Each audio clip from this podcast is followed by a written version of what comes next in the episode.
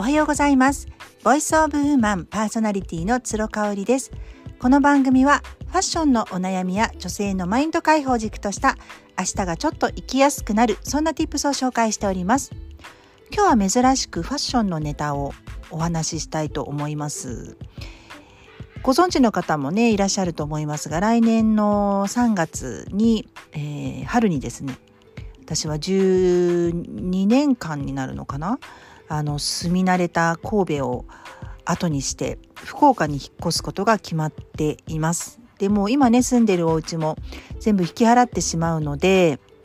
また新たに一からっていう感じになるんですよね。まあただ主人からはもうあの君のことはあんまり心配してないよっていうふうに言われてます。前回ね東京から関西に来た時は私自身ほとんど東京から出たことがなかったしねあのパリに1年間留学していたりとかあとちょこちょこ海外旅行をしていたぐらいだったのでまあその親元とか友達と離れて全く見ず知らない場所で、えー、ちっちゃい子供抱えてねやっていけるんだろうかって主人がすごい心配してたんですけれどもまあおかげさまでえー、それから10今1年経ちましてねもうすごく楽しく濃い時間をこの土地で過ごせているんですよね。でまあ10年ワンタームというふうに考えると次の場所に行くこともやぶさかではないなというふうに思いました。うんやっぱりこう家族4人がぎゅっとなってねあの住むのが私の家族の形だしまあ1人抜け2人抜けってなってくると思うんですよ。で、まあ、私たち夫婦も何が今後あるかわからないのでね今一緒にいられる時は一緒にいようっていうこととあとはまあ移動がすごく多くなりますよね単身赴任の方だと。でうちの主人とかは本当に30代40代はですねあの週に23回も東京行ったり東北行ったり北海道行ったりで飛び回ってたんですけどやっぱりねさすがにね50の声を聞いて今数年経ちますが体力的にきついみたいなんだよね。でそれはねあの見ていて思うしただやっぱりもう週末一人で何もすることないからこっちに帰ってきてくれるんですよね。なんかそんなね彼の姿をやっぱりこう4月から見ていてこのね移動距離がやっぱり移動距離と時間がかかるのってうーんどうなんだろう。なんかもったいない気がしちゃったんですよね。なんかそれだったらもうあの主人の仕事はもうそこでフィックスされているので福岡でね。私たちが環境を変えればいいだけなんじゃないかなっていうふうに思いましたね。まああの新たなご縁も新しい土地であると思いますしあのメルマガの方に質問もいただいているんですよ。ね、あの新しい土地で新天地でどういうことをしたいですかっていうふうにねあの人脈作りのこととか。ただね人脈作りはね全く考えてないですね。むしろ私もオンラインで今完結しちゃってる部分が多くって時々本当に月に1回ぐらい気の置けない仲間たちと会うっていう今こちらでもそういう感じなんですよね。だからこれ福岡に行っても変わらなくって基本的に子どもたちが学校に行ってる間はもうオンラインで仕事をしてっていう感じになるかな本当に朝ライブとかもねオンラインで皆さんとつながってるのでねリアルなイベントは何年か後にはやりたいなというふうに思ってます。やっぱりこうあのオンラインだけじゃなくてオフラインと両方でお会いできるような関係性が欲しいなっていうふうには正直思っているんですよね。うんで、えーと、目下のところですね私、まあ、どこに住むかまだ物件がね定まってないのでわからないんですけれども洋服うん小物類靴カバンもうねこういったものをですねおそらく3分の2か半分ぐらいまで減らそうかなと思ってるんですよ。カバンはね半分は難しいかもしれない。なんでかっていうと私やっぱりねカバンに結構ねお金をかける主義なんですよね。うん、あのカバ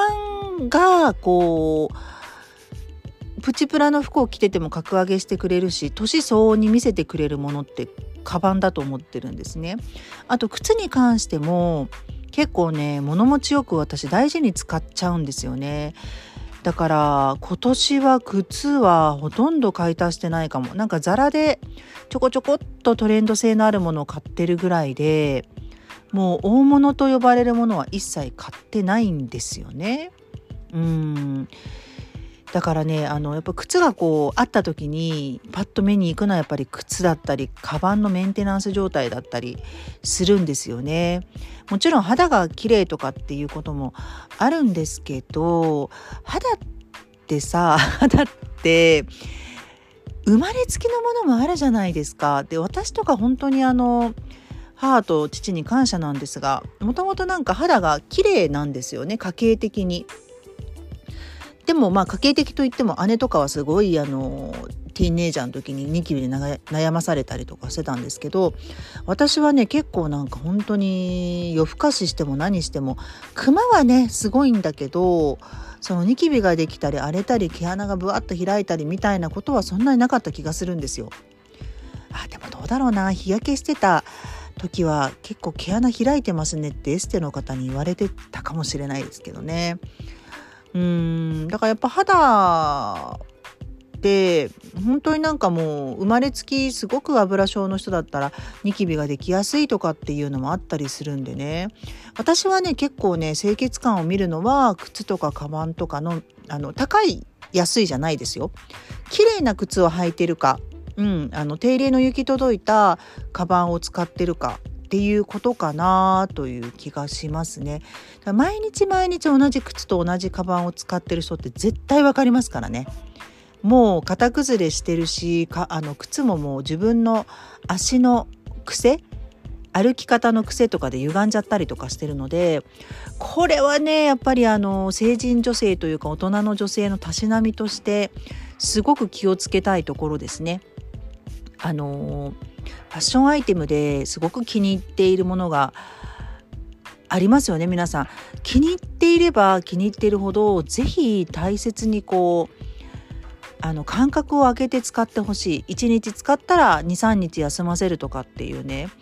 なんかそういう心意気ってねすごく大事なんじゃないかなというふうに思いますね。ちょっと話がそれたんですけれども。断捨離の話ね。そうだから断捨離をねどうしようかなというふうに思っておりまして。うん実はね2年前ぐらいにね結構断捨離をしたんですよね。で去年もあの家全体整理収納を自分たちでやったのでクローゼットもちょこちょこやってるんですけれどもなんか PR でいただいたものとかがあったりとかね。なかなかねなんか処分できないものっていうのがありまして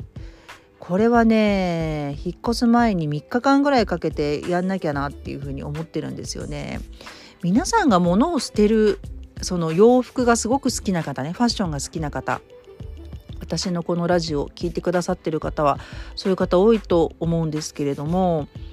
どういう基準で捨てられますかね？まずはまあサイズアウトしてるもの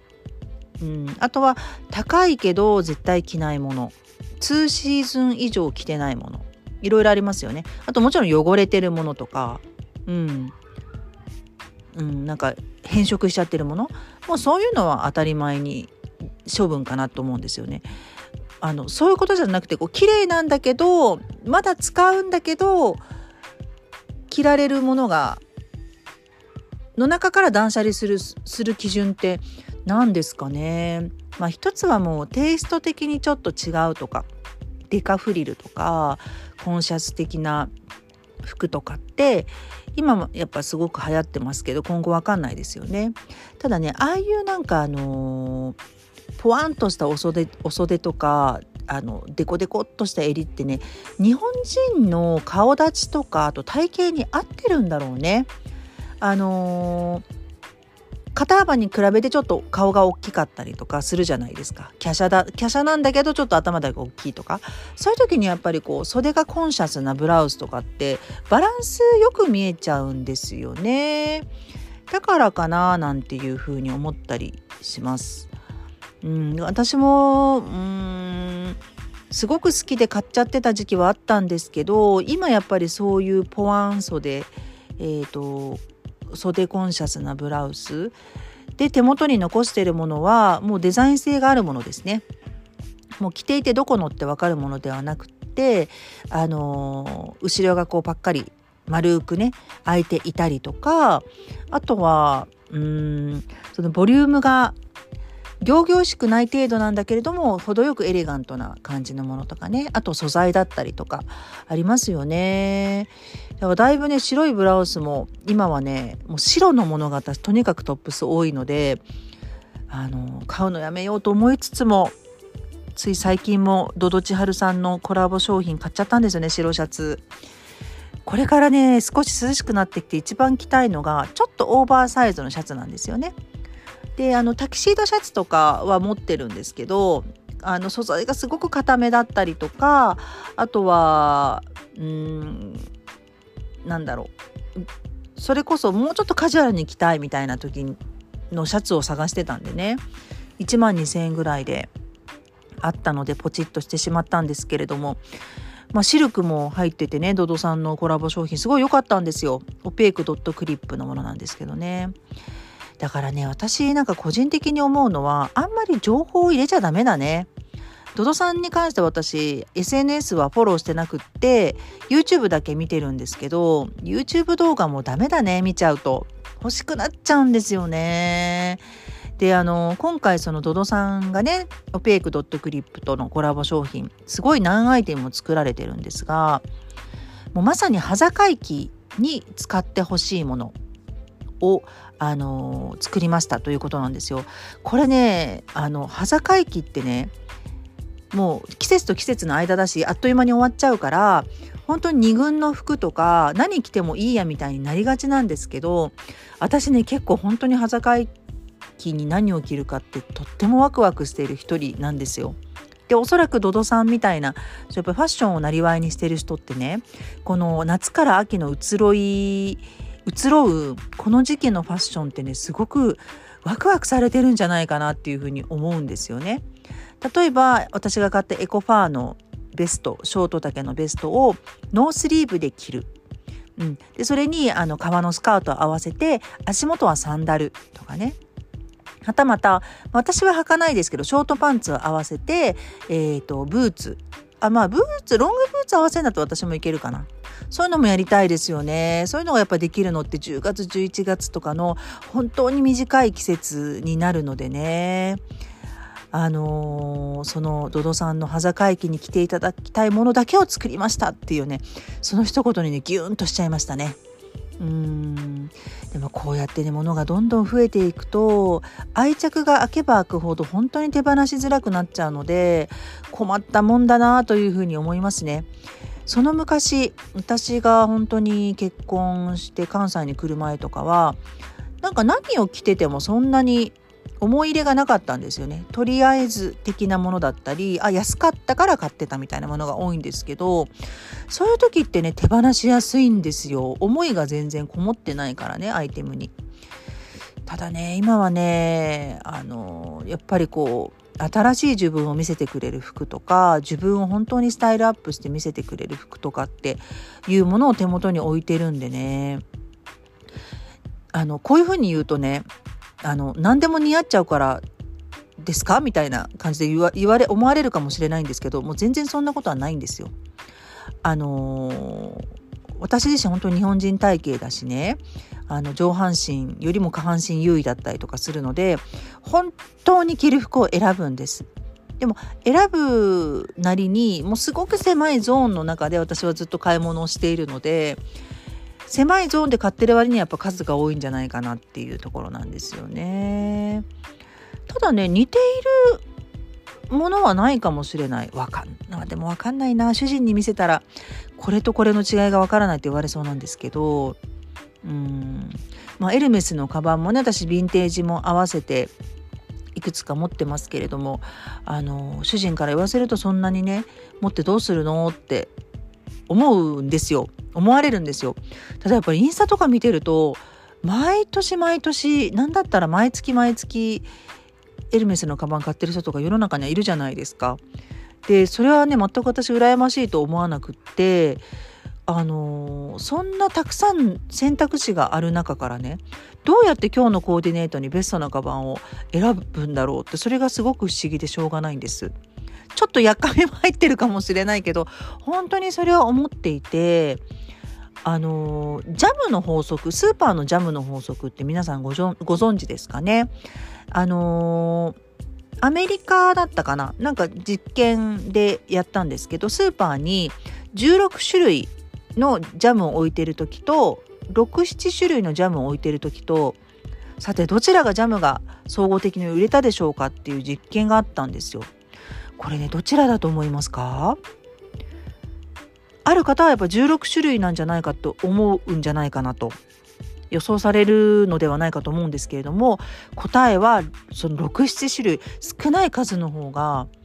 選ばれるんですよね。人ってやっぱりね選択肢が多いと結局やめてしまうというか購入購買意欲が少なくなっちゃうっていうことなんですよね。まあ、さっきのエルメスのバッグがその例になるとは思えないんですけれどもどうなんだろうでもかといってねそのミニマリストと呼ばれる人たちの SNS とかをもあの時々見るんですけどあの着回しとか言って同じ T シャツを週に3回とかね着回されててあもう全然それは素敵だと思うんですけど自分ができるかなって思ったらできないんですよね。なんかその白い T シャツにしてもやっぱ1枚も1枚しか持ってないっていうのって汚れちゃったらどうしようとか何にでも合わせやすいゆえに1枚だけ持ってるっていうのは結構ドキドキしちゃうかもしれない私は。だから T シャツあんまり得意じゃないけどそれでも私3枚ぐらい持ってますよねエイトンのものとあとフィルメランジェロンハーマンのやつあとはロゴ T シャツでジル・サンダーのものかな？そんな感じかな？うん。だから3枚持ってるんですけどやっぱりそんそんな少しでおしゃれになるのってすごいって思っちゃうよね。うんただそのためにはやっぱりミニマリストの方ってあのそぎ落とされてるので精神的にも本当にフィジカル的にもねだからスリムな方多いですよね。余計なものが体についてない心にも体にもついてないっていう感じそれはね真似したいかもしれないです。なんかコロナを理由に私本当に体重が増えちゃったって言ってるんですけど本当に？って思う時があります。なんかもう物を持ちすぎてて洋服を持ちすぎててうーん物に溢れすぎちゃってて余計なものがなんか心にも体にもついちゃってるような感覚があるんですよね。いやいやいやはやこのね断捨離問題は本当にね辛いかもしれない。もう大好きな洋服とお別れしなくてはいけないっていうのがねあと何ヶ月か後に迫ってると思うとね気が気じゃないのですがまあやるしかないよね。やるしかないと思っています。はい、今日も最後まで聞いていただいてありがとうございました。それではまた明日。